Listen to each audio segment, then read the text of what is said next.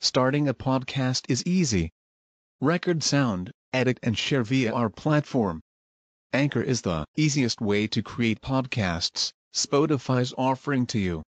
Distribute your podcasts to the most popular listening platforms, including Spotify, Apple Podcasts, Google Podcasts, and more, with just one tap. Download the free app to start your podcast with the versatile platform from Anchor. Thank you. Mendidik buah hati Anda melalui kisah-kisah nyata.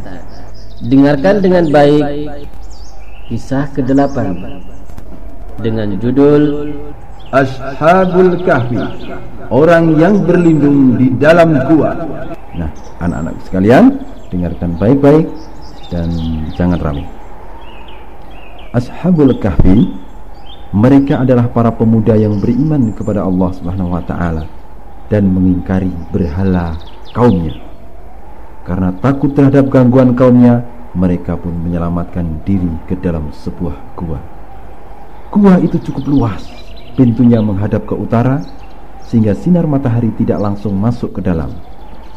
Lalu mereka tertidur di dalam gua itu.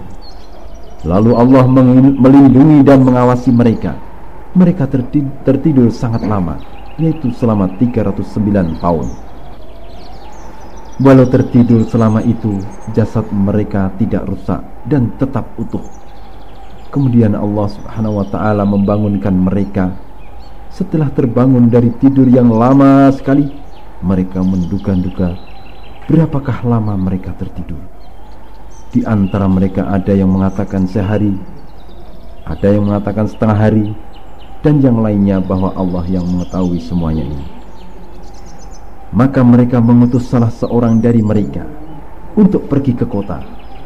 Tugas utusan itu adalah pergi ke kota membawa uang perak untuk membeli makanan.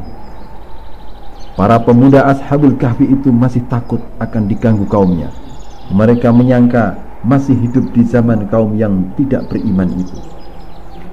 Lalu mereka pergi, yakni utusan dari mereka itu ke kota untuk membeli makanan dengan membawa uang perak tersebut. Maka Allah mempertemukan manusia dengan mereka Para pemuda Ashabul Kahfi itu tidak menyangka Ternyata keadaan telah berubah Yang semula kaumnya tidak beriman kepada Allah Dan ingin membunuh mereka Ternyata telah berganti dengan kaum yang lain Yakni mereka orang-orang yang mengerti agama Dan menghormati mereka Nah anak-anakku sekalian Tadi kisah yang singkat ya. Demikian dulu ya. Insya Allah kita sambung kisah-kisah yang sangat menarik lainnya. Wallahu a'lamu bishawab.